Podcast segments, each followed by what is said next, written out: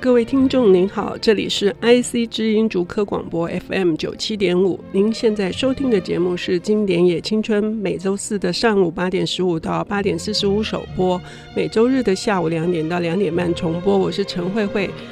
今天呢，我们还是要跟大家来谈一本跨越时光的挑战，而且呃，永远都是动人心弦的经典小说。呃，很荣幸呢，今天我很期待我请到的这一位领读人哈。非常期待跟他见面，是因为，呃，刚好去年我在另外一家这个群星文化担任顾问，有一个群星文库的经典出版的计划。那其中有一本书叫做《红色英勇勋章》，我看到这本书的译稿。呃，非常的惊讶，就是他的译笔非常优美，而且那个情绪是很让人家觉得是一种理解到说青春这件事情，对于一个男孩子他如何蜕变成一个成熟的大人，他掌握的呃非常的。节制，可是呢很有张力。我觉得这是一个译者最了不起的地方。那我们先来欢迎今天的领读人陈荣斌陈老师。呃，慧姐好，各位听众大家好。呃，陈荣斌老师呢，他是这个译作等身哈。他现在目前出版的呃作品哦，涵盖了小说、非小说，包括的人文、哲学，还甚至包括商管跟运动类的，一共就有三十多本哈。那今天要谈的这个呃这本书呢，也是大家可能会蛮耳熟能详的，作者是费兹杰罗，他的作品的名称是《城市乐园》。那我就很想了解，就是说一般来说，我们对费兹杰罗的理解呢，都是大亨小传嘛，即使没有看过文本，也知道有一部电影《大亨小传》，因为也知道那个男主角是呃里奥纳多。一卡皮箱，那所以呢，那个为什么呢？这本书《城市乐园》它出版的这个价值跟意义，那个陈老师可不可以跟我们分享一下？是这本书对我个人的生命历程来讲也是很重要，因为那时候我大概我那时候去辅大比较文学文研究所读博士班的时候，有修过一门课叫做《费兹杰罗与海明威专任》，那那个课是一个外国教授康士林康老师他所上的。那我本来也不，因为就像我跟一般的读者一样，我只知道《大亨小传》还有《夜未央》这两本最有名的。嗯、那当然后来，因为后来有出一本在台湾叫做《美丽与毁灭》The Beautiful and the Damned，所以这个可能知道。那知道《城市乐园》之后，我发现它没有被翻译成中文。已经出版了，我那时候已经大概九十年九十年了，我我发现它还没有被翻译成中文，我非常讶异。而且我们可能要服务那个听众朋友一下，那个城市乐园，因为我们的国语都不是很标准。城呢是这个灰尘，就是这人人间那个城市，是，世界的市，城市乐园。好，OK。对，那这个城市乐园它的英文书名叫《This Side of Paradise》。嗯，那这个书为什么这么？我觉得那时候为什么还没有被翻译出来，我就非常好奇。所以我就开始去研究这本书。那后来有机会，南方家园愿意，呃，南方家园出版社愿意出版，所以我们就合作把它翻译出来。那后来我仔细去研究说，为什么它没有被翻译出来？一个很大原因就是它的用字是比较难一点的，因为它是毕竟已经是快一百年前的作品，所以它的英文并不是非常容易理解的英文。那刚好呢，我不知道为什么会就就是这么巧。我我那一本版本出版之后，四月那我记得是在四月的时候出版。后来再陆续过几个月，大陆那边又出两个版本。嗯，呃，对，就是上海译文出版社跟东方出版社，他们就又各出一个版本。嗯、还好我们台湾这是第一个中译本，是啊，所以我们还是独占鳌头。对，我们抢的第一名。是是是是。那这个小说为什么我们常会讲说？《大亨小传》跟这个呃《夜未央》，这个是费兹杰罗他比较成熟期的作品，所以读起来的时候呢，大家会觉得说，大家就可以去想象那个爵士年代，那个这个纸醉金迷的这个纽约啦、巴黎啦这些这些比较比较大的、比较有历史感的环境。那费兹杰罗这个小说呢，《城市人》这本小说，它对于我，或者是说对于读者来讲，或者说甚至对于我们现在这个三一八学运世代的。读者来讲，我觉得其实都应该有一些启发的意义。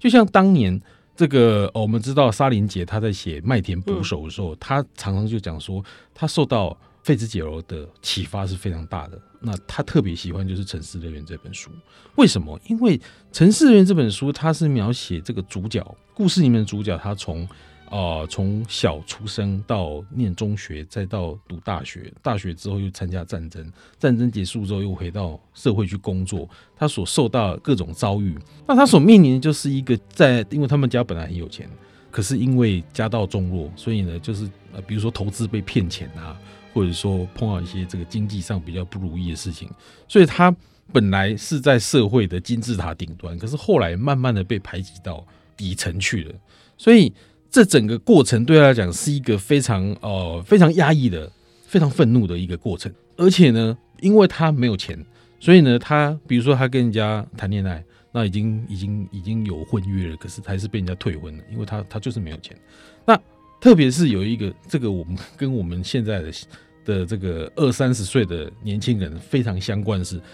呃，里面的主角他是读普林斯顿大学，你知道那个普林斯顿大学他的学费可能一个一个学期就是那时候的美金算起来就是要好几万块了。可是呢，他说他那时候离开了第一次世界大战的战场，就是那个主角叫艾莫瑞，他离开了第一次世界大战的战战场，回到纽约去工作之后，他的周薪居然只有十五块美金。他说：“我花了几十万在我的大学学费上，可是我做工作根本就是一个像像是一个资本主义的机器里面一个小小齿轮一样，那是这么的微不足道，这么的没有办法发挥他的这个专长。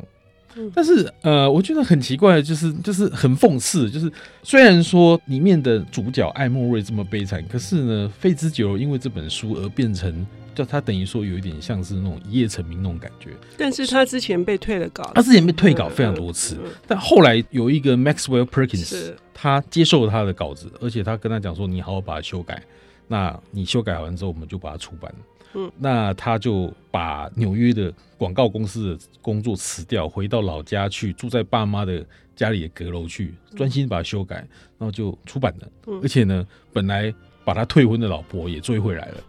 然后呢，他这本书出版之后呢，他变成畅销作家。他本来写一个故事去投稿，可能只有三十块，可是呢，后来变成一千块，他可以一篇故事就变得好几十倍的成长，这样子。所以，我们可不可以这样说，这本书有一点点像是这个呃超级名家费兹杰罗的半自传的作品？可以这么讲，其实。嗯基本上，我觉得他的这个作品呢，都有一定的自传性。嗯，比如说夜未央那本小说，好了，他就是把他跟他老婆的婚姻生活都写进去。嗯，那当然很好笑的是，他他那本书夜未央，他是一九二五年开始写，写了九年他才出版。然后他老婆也写了小说，就把他们的婚姻生活写成小说。那比他早两年出版，他很生气，他说：“你为什么可以把这个我们的东西就写出来？”结果他自己两年后还不是一样把他们自己就是等于说爆料，爆他们自己这个夫妻的料，因为他们那时候就是。赛达跟斯考特费兹杰尔，他们这是一对在美国那时候很有名的夫妻，嗯，就是他们的一举一动都是受到社会大众关注的。那他们就是在这方面呢，就我觉得是蛮有趣的。但是这个《城市乐园》这本书对他来讲，我觉得是一个等于说是让他呃拿到了一个进入上流社会的一个入场券，嗯，那也因为他后来。成为非常有名的作家，他才有资格去介绍海明威。就是他在一九二五年在巴黎认识了一个年轻的朋友，大概小他四岁，嗯，介绍海明威进这个出版社，嗯，然后。成就了另外一个文学事业。哎、欸，说到这一点，我要打个岔，因为我最近读到一本书，也是陈龙斌老师翻译的，这个《危险的友谊》，我写的 啊，对不起，对不起，就是呃，描写这一段非常奇特的，他们如何相识，然后他们如何互相影响，然后他们如何呃在。好莱坞的这这种呃交错的这种影响力之下，他们各自创了一番他们的文坛的事业。我已经很少哈，呃，因为一般来说我们读书有两种心情，一种心情就是说你会赶快想要把它读完，想要知道接下来发生什么事；另外一种呢是。舍不得读完，就想怕读完了怎么办？这本《危险的友谊》就有这种。可是《危险的友谊》里面谈到了费兹杰罗，跟这个城市乐园里面的，它还是有一点落差。但是我说的落差是说年代上面。对对对。所以呢，呃，关于这本书是一个什么样的书？是一个年轻人他如何养成所谓的叫做要人，从一个自我主义的天真浪漫的大学年轻人，如何长成。变成一个能够面对社会的人。我们休息一下，等一下再回来听陈老师跟我们分享。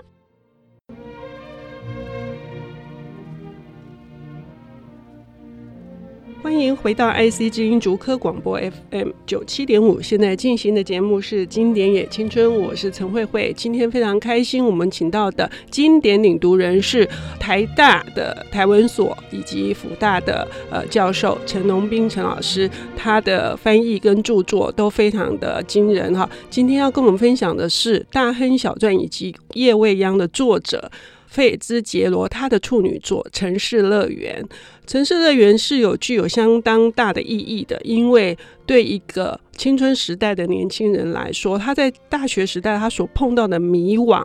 呃，在这本书里面描写的淋漓尽致。但是，究竟它是一个怎样子的过程？呃，费兹杰罗在这一本书里面所呈现的是一个怎么样的世界？我们还是要请陈老师跟我们分享他的专业意见。嗯哼。这个城市乐园，这其实这是如果说各位想要了解一下大概一百年前的美国的社会、美国的大学生活，这本书是一本非常好的指南。因为费兹杰尔他把他在普林斯顿大学所遇到的那一的种种状况，我们知道美国大学它是有所谓的兄弟会的制度。那而且有一些兄弟会，他们是一些类似那种秘密组织那种感觉。那普林斯顿大学它是它是没有兄弟会，他们是有一种类似的组织叫 Eating Club，嗯，就是有一群大学生，他们吃饭都是在一起，然后呢，他们他们有非常多的这个规矩，所以普林斯顿它就是有这种系统。所以呢，如果比如说你的功课不好，或者是说呢，你这个做呃你你在一些其他方面表现不好的话，他的那些俱乐部他就把你踢掉，所以。啊、那时候费兹杰罗他有遇到一个，就是他的数学表现非常不好，所以呢，他就有一点差一点被退学那种那种味道，所以这个也是等于说他在大学时代所碰到一个挫折。那这个是大大学时代所碰到一个挫折。那第二个挫折就是说他感情非常不顺利，我刚刚有稍微提到了，但是呢，到了这个小说的最后面，你可以感觉到费兹杰罗他。已经不再是对于感情的问题，应该说费兹杰罗自己跟这个，当然他自己他是非常在意感情问题，因为他拼了命把他自己已经跟他分手老婆追回来。但是他写的这个主角艾莫瑞，他已经后来已经完全不在意这个感情的问题，他比较在意是说，呃，这个社会体制对于年轻人的压迫，还有这个。接下来，美国社会要往哪一个方向去走？因为我们知道，一九二零年是美国社会一个非常大、重大一个分水岭。因为一九一九年，美国就是第一次世界大战结束；一九二零年开始，美国进入了所谓的禁酒令的时代。对，那他也把这个历史事件写到《城市乐园》这个小说里面。那禁酒令时代之后呢，美国开始进入了一个非常有点像美台湾在一九八零年代那种感觉，就是。泡沫经济，嗯啊，这个前大概七八年非常风光，可是到一九二九年刚好就整个都崩盘崩崩盘了。那费兹杰罗他是一个先知，他在他的小说里面都有提到这些事情。他他是在事情还没有发生之前呢，就把事情都写出来了。嗯，他非常精准的预测说美国一定会走到这一步。那他看到他自己身边有很多人都是这样子受害。那甚至你也可以说他自己也是这样的受害者，因为他本来是社会名流嘛，可是后来因为这个种种因素啊，就是有一点像是被社会社会呃上流社会淘汰那种感觉。那到了晚年呢，甚至非常辛苦的在好莱坞啊，就是只能靠帮人家写故事赚一点非常微薄的稿费。而且他算是呃英年早逝啊，对，他四十岁四四十几四十四岁就去世，而且是因为酗酒的关系，酗酒还有他的。应该这样讲，就是说他那时候要负担他老婆的住精神病院的医药费，对，然后还要负担他女儿的大学的学费，嗯，然后还要负担他自己的医药费，嗯，还有喝酒的钱，所以真的蛮辛苦的。所以这个艾莫瑞，我在里面读到比较有趣的几个，想要也稍微聊一下，就是说。呃，一个大学生他在大学想要得到什么？哈，然后呢，他想要得到的是，他一开始的时候，因为为了要引人注意，然后拿到他应该要有的那个位置，所以他就装腔作势，然后显示出他是一个成熟老练。可是他后来发现这个是行不通的，因为他并没有得到他想要期待的，大家会觉得他很可爱，然后很可亲近，他想要人缘很好。可是呢，反而他从这里面很微妙的，我觉得我读到他在描写这个他如何交朋友，哈、嗯，他付出的那个努力，他得到了这几个呃很好的这些哥们，我很喜欢他描写这一段。是，然后另外一段是很很好的，是他有一个很像是他父亲的。这个达西神父，哦、对，达西神父，那个达西神父，我觉得他真的太厉害了。我我觉得，如果每一个大学生能够在学校的时候就碰到达西神父，我我在猜，可能陈荣斌老师就是那个达西神父，是不是？所以呢，使得这个年轻人这本书的重点说，他要如何变成一个要人，这是达西神父跟他说的。可是，什么叫要人？这个达西神父他是呃，就是本来他妈妈。跟达西神父的关系就是，呃，达西神父有追求过他妈，可是后来他妈拒绝了他，那可能后来他可能就是心灰意冷，就跑去当神父去了。这个是他们早年的关系。可是呢，自从他到东岸去，因为我们知道艾莫瑞他本来是住在中部嘛，美国中西部，到东岸去读书的时候呢，因为地缘关系，所以他妈就特别要求达西神父照顾他。那什么叫做要人？跟我们知道这本书的前面里面有讲一个非常。非常重要的观念就是自我主义者，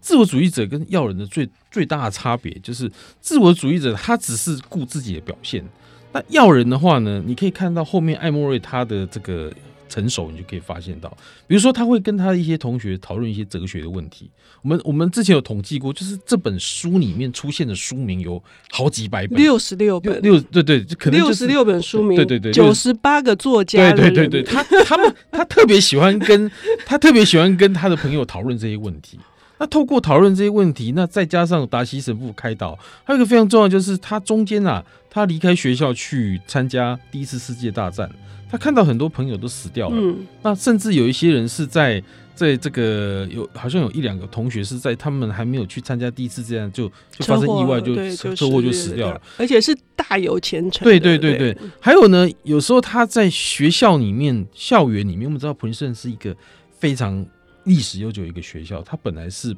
啊，我记得是长老教会的一个培养牧师的一个学校，所以呢，校园里面有非常多历史建筑物。尖塔的那种造型的那种建筑物，那还有一个就是校园里面有一些南北战争的将士的坟墓。那他透过在校园里面，比如说最后，我觉得我看的最感动就是他最后回到校园里面去，他一无所有之后呢，他回到校园里面去，他看到的那个校园里面的坟墓，他去想说，当年的年轻人是怎么样？他们也是经过战争洗礼，有些呢活下来，有一些呢就葬在这个这个校园里面。然后他开始去回想说呢，他自己虽然说。他现在一无所有，嗯，但是呢，他现在非常了解自己现在的状态是什么，所以呢，我可我可以说，这个是一个到了到了最后，他必须要经过的一个历程，